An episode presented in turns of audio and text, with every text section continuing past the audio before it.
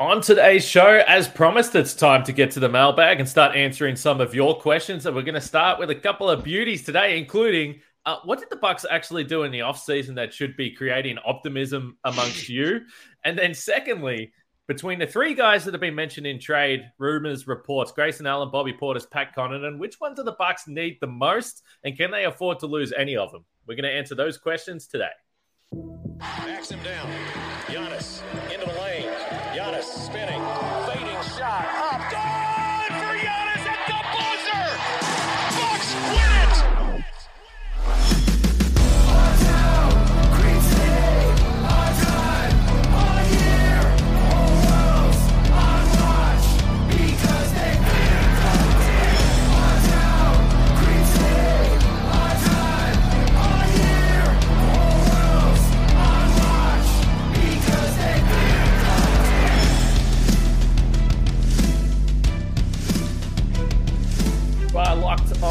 my name's Kane Pitman. You can see and hear me on this show Monday to Friday and find my work over at ESPN alongside me, the founder of BrewHoop.com and longtime voice of the podcast in enemy territory in Boston right now, Frank Madden, for today's episode that is brought to you by FanDuel Sportsbook, official sportsbook of Locked On. Make every moment more. Visit FanDuel.com slash Locked On today to get started.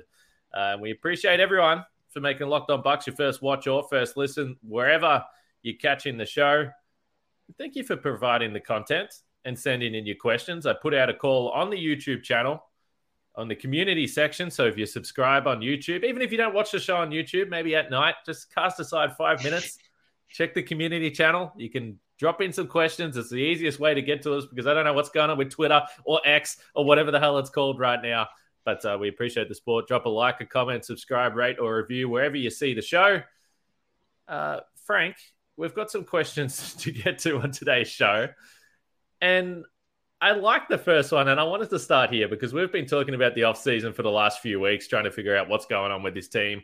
And in general, I keep coming on here and saying that, yeah, the Bucks are still going to contend. Yeah, they'll still be one of the best teams in the East. But this question came through. What have we done this offseason that gives us any more confidence that this season will be better than the last? Frank, how do you answer that question?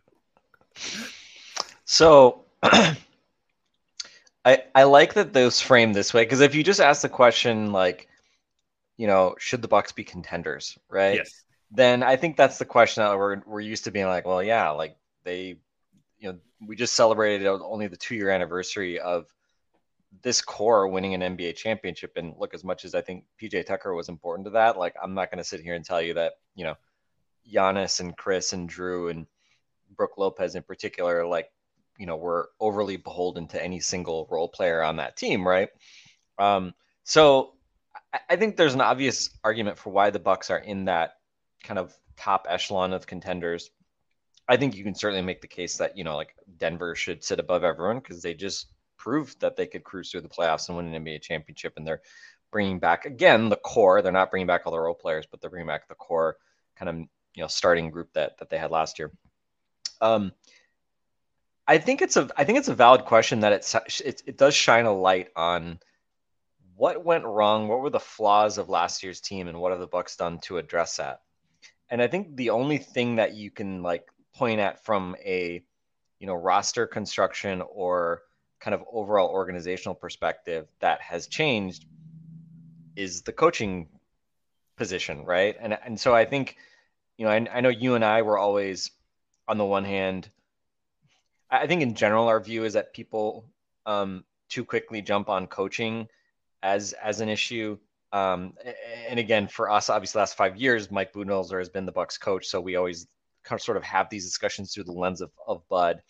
And you know, I think we generally felt like you know Bud got a lot of grief when you know again he he had was certainly culpable in some of the Bucks issues.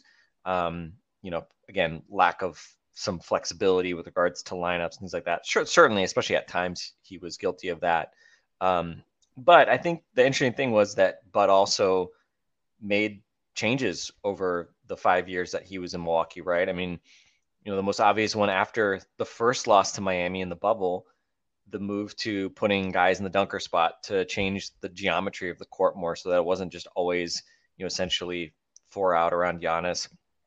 Um, to manipulate who was having to, um, you know, be be helping, right? Putting guards in the dunker spot sometimes so that you have small guys helping rather than big guys, things like that, right? Um, and the very next year they won an NBA championship, you know. So so and, again, not that it was like purely that, but but there was an uh, an openness to making changes, and I think the big one last year, which I'm really curious um, about, was the basically the decision to like we're not going to help as much when guys attack Brook and Giannis, and we're going to stay home on three point shooters. And lo and behold, they dramatically cut down the rate of open threes they gave up and, and total threes they gave up. And so that's an area, and, the defense obviously rebounded and were a lead again last year. So that's an area that I'm really curious to see, especially with Adrian Griffin and his experience in Toronto. Like, how does you know that kind of piece change? So I think it's hard to say. I mean, it's hard to say that Adrian Griffin coming in that like, you know, individually in an objective sense that he's as a better NBA head coach than Mike Budenholzer. I mean, Mike Budenholzer's a really high bar. The guy won a championship here. He's been the coach of the year twice in the NBA in two different cities. Um, he's a great coach. That said, as we, you know, as we kind of talked about that, you know, Fairing got nothing to do with it, or I can't remember the, the phrase from the wire exactly, but um, but it wasn't about just, you know, is Mike Budenholzer a great coach or did he not do enough for Milwaukee? Again, the sense was, especially after that loss, especially around Giannis, was there an openness to a new voice? I think there was.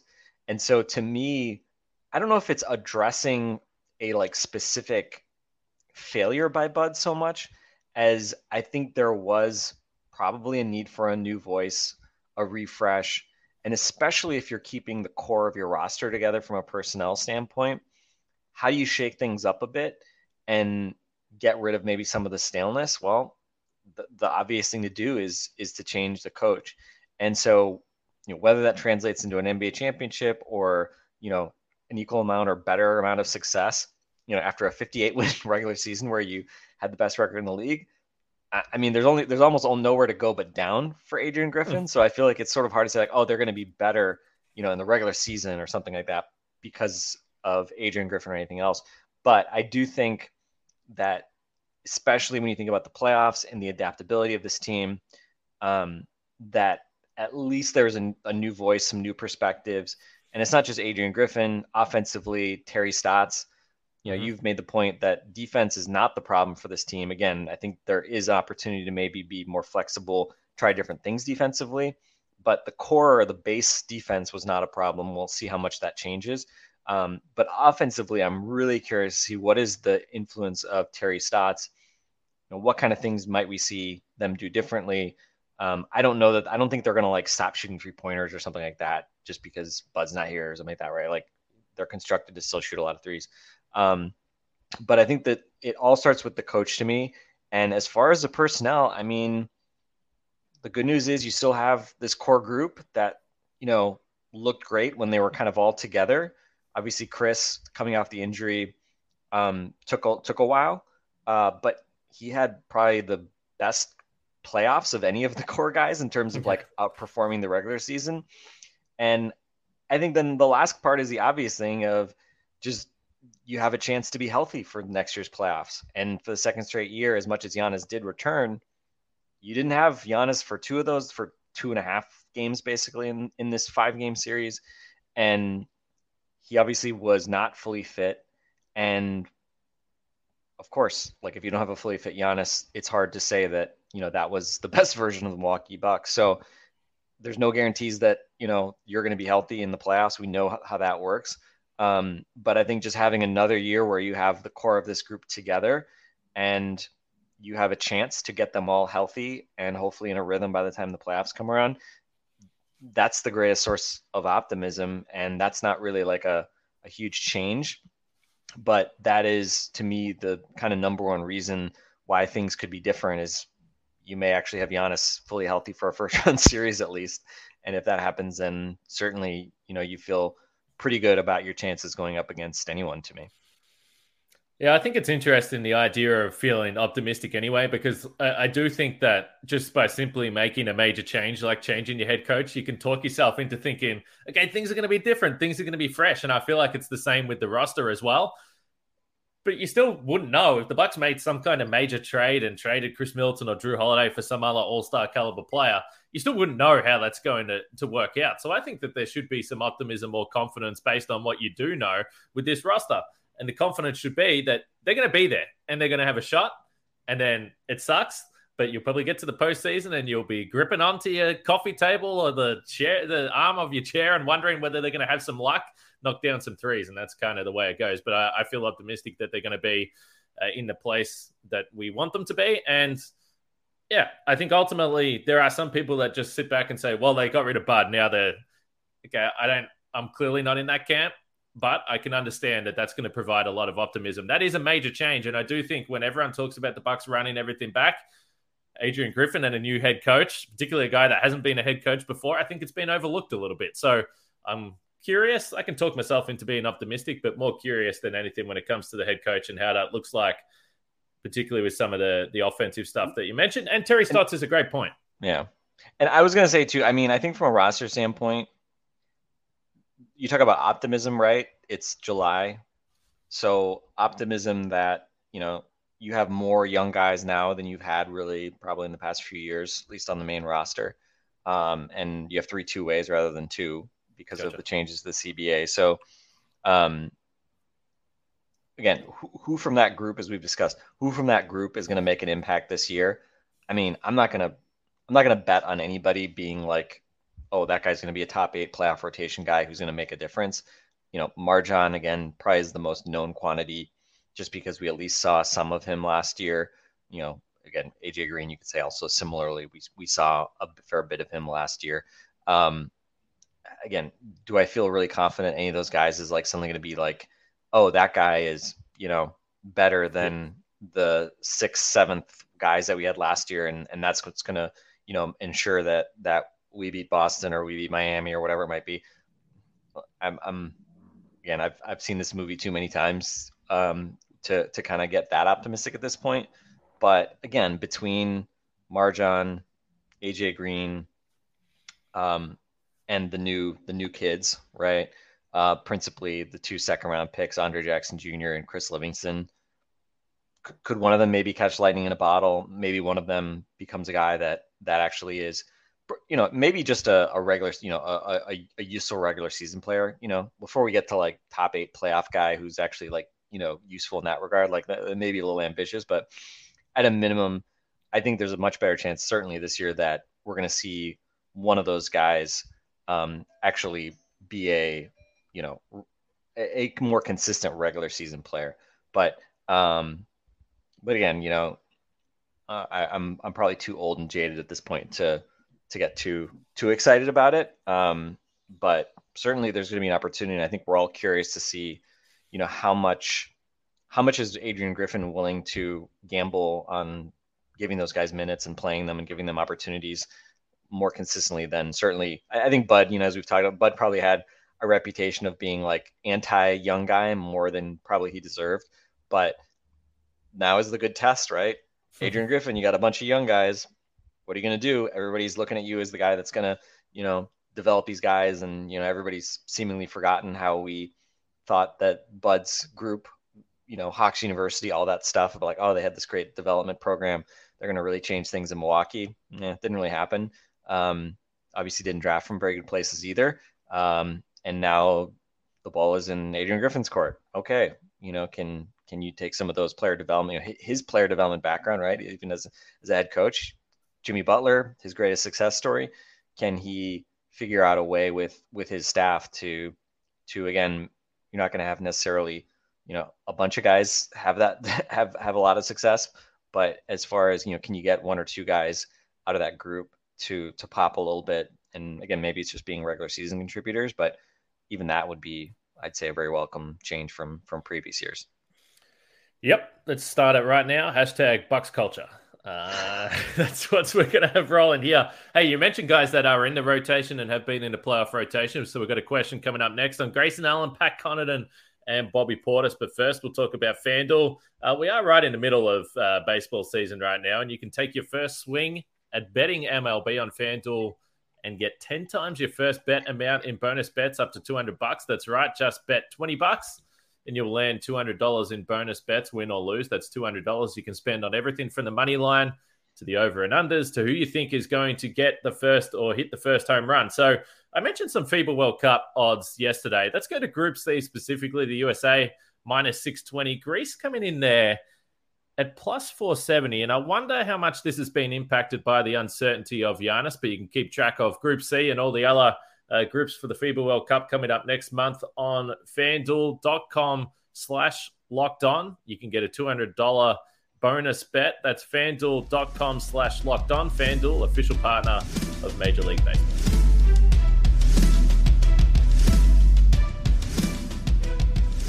All right, let's keep it rolling with the mailbag. Second question we've got here today comes from Simeon Carter, who asks about. Uh, he says the players in limbo, but let's just say the players that have been caught up in trade rumors. So Grayson Allen, Connaughton. He doesn't mention Bobby Portis, but I'm throwing him in there. Uh, do we need them, or are they trading options at this point? Not sure about the numbers, but the last two years they seem to be ineffective in the big moments. Uh, so I think, firstly, all three of these players, whether it's Grayson Allen, Pat Connaughton, and Bobby Portis, have had good moments in the postseason. And and Pat and Bobby, obviously, in the championship run. Uh, Grayson Allen destroyed Chicago, and also just in general during the regular season had a couple of nice moments. A couple of game winners last year, one against Toronto, one against New York in New York. So I do feel for guys that ultimately are between player five and eight in your rotation, I do think they have be, become a little bit of a scapegoat. We see some comments on YouTube where I've seen some people just say, literally, just get rid of Pat Connaughton or Grayson Allen, and the Bucks will just simply be better by not having them on the roster. Like these are good, these are actually decent NBA players. Maybe the question has been with this Bucks team, with some of the health stuff they've had in the last couple of years, maybe they've just been asked to do a little bit too much, and maybe they've planned to play outside their role, particularly on offense for this team. Bobby Portis wasn't in this question, and I do think that as I gauge where the fan base is at, I do think Bobby Portis is probably the most popular of these players and the guy that people would like to trade the least. But do you look at any three of these guys, particularly with the roster construction now? We spoke about, uh, you know, potentially the, the lack of guards that they do have. I, I guess there's two ways to look at it. Is there any one of these guys that you're like, yeah, I don't think the Bucks can lose? And then secondly, I guess the question has to be if you're making a trade and you think that you're bringing in someone of value, who has the most value? Because that is also clearly important. Yeah, I think let's start with maybe the positional sort of dimension of this. I think, you know, from a positional scarcity perspective, on the one hand, you know, wings are always sort of like the thing that we covet the most from like a playoff rotational perspective. Um, I think Grayson uh, even though Grayson and, and Pat are kind of like nominally like I think they're what both listed at, at six four technically. Um, Pat just plays a bit bigger, mm-hmm. um, mm-hmm. and I think we saw that obviously during the playoff run uh, to the title. You know, he was a guy that that was in the crunch time closing group. You know, on a lot of nights, um, especially you know when they were frequently closing and and going small. Pat was a guy that could play high leverage minutes, hit a ton of big threes. Um, and and Grayson obviously, you know, coming the the next year, the two, the two subsequent years, um, you know, has only played three series, three playoff series for the Bucks, and obviously was very forgettable against Boston, which is the series that everyone remembers. So the forgettable series he's remembered. Um, but was actually like, I mean, shot extremely well against Miami last year, mm-hmm. the spring, and of course, just you know, lit the Bulls on fire um, in that first round series a couple years ago, or a, you know, a little over a year ago. So, um, so I mean, he he's actually like had some moments in the playoffs, but I think he's more of a like pure shooting guard. You know, we haven't really seen him, um, you know, do a whole lot of playmaking. Uh, you know, I think him and Pat are both similar in that you know the, the extent of their playmaking will be sort of like taking a dribble handoff, attacking, and then you know finding Giannis as like a roller um, with like a wraparound pass or something like that. Like they're not kind of high level playmakers. Um, I think Bobby is interesting because, um, you know, he his playoff career is very checkered. I would say, right? He's had some memorable. Again, we remember some of his um, extremely uh, absent uh, playoff series. You know, the Boston series. He did have that that big tip in in, in the game yeah. five that basically won it, but really couldn't score effectively in that series at all. The Brooklyn series, obviously, he was benched during the title run. Um, and last year against uh, against Miami really didn't make an impact, didn't play a lot, to be honest. Uh, and so you can say, well, you know, isn't that kind of just reflective of the fact that there isn't just a lot of room for a kind of combo big to play in the playoffs when Giannis is playing more. Brook maybe doesn't play a whole lot more, um, but then you probably want to have a small ball option that you know, whether like was PJ a few years ago, playing somebody like Pat more. Um, you know, maybe Jay Crowder. I'm sure Jay Crowder would want to be part of that kind of like small closing lineup. So, like, is there even like a big role for for Bobby Portis in the playoffs? Um, I think it's unfortunately a valid question. That said, um, during the regular season, he's extremely valuable, right? I mean, you look at just sort of the regular season, like the counting stats, like obviously the counting stats are extremely impressive. You look at something like EPM, which is, you know, one of the kind of all in metrics. You know, he was a negative last year, but he was, you know, between one and plus one and two the previous two years. You know, Grayson and, and Grayson, I think, was like plus 0.2 last year. Pat's like never been above like negative one or something like that, right? Like, you know, some of the metrics I think reflect that Bobby is like an extremely productive regular season big guy. And, you know, I mean, they stayed afloat. I mean, they won 52 games with Brook Lopez missing the majority of the season. And I think a huge part of that was the fact that Bobby Portis, you need somebody to step up and play a lot of minutes. Okay, maybe he's not going to be an impact defender or anything like that. Um, but he's a guy that can go out and get buckets, be efficient. Um, and he's, you know, it's the thing like efficient above the break three point shooting big men just do not grow on trees, and that's a very valuable skill for a team like the Bucks. So there's kind of I think different arguments, you know, for all of them. Um, I think you know they're all like Pat's the oldest, but you know it's not like one of them is 23 and has a ton of upside, and the other's like 33 or something like that. Like they're all kind of in the same same range. Um, I think to me, I think Grayson is probably the most um, movable probably also, I mean, I'm, I'm probably, you know, this is red meat for the masses, Kane, because he's the guy that everybody's been trying to trade. He wasn't part of the championship team, so he doesn't have that kind of luster, yeah. you know. Um, but he's also an expiring contract, which, you know, there's, there's potential upside to that, you know, definitely an easier salary to move. Um, and it, obviously the question, I mean, if you don't want to keep this guy, then you should trade him before he hits free agency next summer. So, um, so I think he's maybe the easiest guy to to pick on. Um, and again, I think I just sort of come back to the fact that Connaughton. I mean, we've seen him be. You know, the question I think we always come back to. You know, is this guy a top eight playoff rotation guy? Pat is the one guy we can unquestionably say has, has shown that he can be that. And I mean, you look at Pat's playoff numbers the last few years. So his true shooting percentages. Granted, last year he only played four playoff games. 76% true shooting last year, 63% in 21 22, 63% in 2021 during the title run, 56% in 19 20, 58% in 18 19. I mean, you know, he basically was average to very good um, each of those years. You know, his box score plus minus, which is not gospel or anything like that, but I mean, he's been essentially, with the exception of the bubble year, he's been very clearly a positive box plus minus guy, nearly plus two in the playoffs during his career versus in the regular season he's negative 0.2 in his career you know like so i mean this is a guy who has really stepped up in the playoffs and been a guy that you know because he plays i think a little bit bigger defensively he's a good rebounder and he's a very willing you know three point shooter whether it's from the corners or from above the break. He will shoot long threes and i think he also gets his threes off more quickly and at a higher volume than someone like grayson. So um, so I think I always come back to Pat as, as the guy that I would least want to lose. I think also just from like a culture perspective, um, you know, him and Bobby, I think both have strong arguments, you know, as far as just being like guys that the locker room would hate to lose. Um, you know, I think if Giannis was, you know, picking a guy that's, that has to go in the foxhole with, um, I don't think Grayson Allen's gonna win that vote against Bobby and and uh, and Pat, um, and it probably would be Pat, right? I think if you gave Giannis a vote, I think it's probably Pat. Um, so so again, I think to me, it's it's it's probably comes down to Pat, the kind of proven playoff performer, versus Bobby, the like regular season versatile big innings eater type.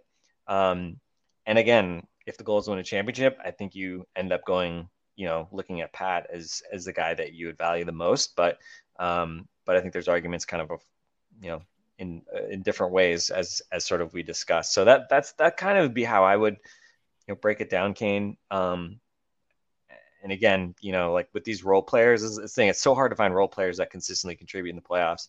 Um, and those guys, you know, especially Bobby and Grayson, I think have been have highlighted that the last two years, right? Like just the up and down swings can be pretty severe. But Pat, to his credit, you know, his his playoff numbers, man, they're they're really impressive.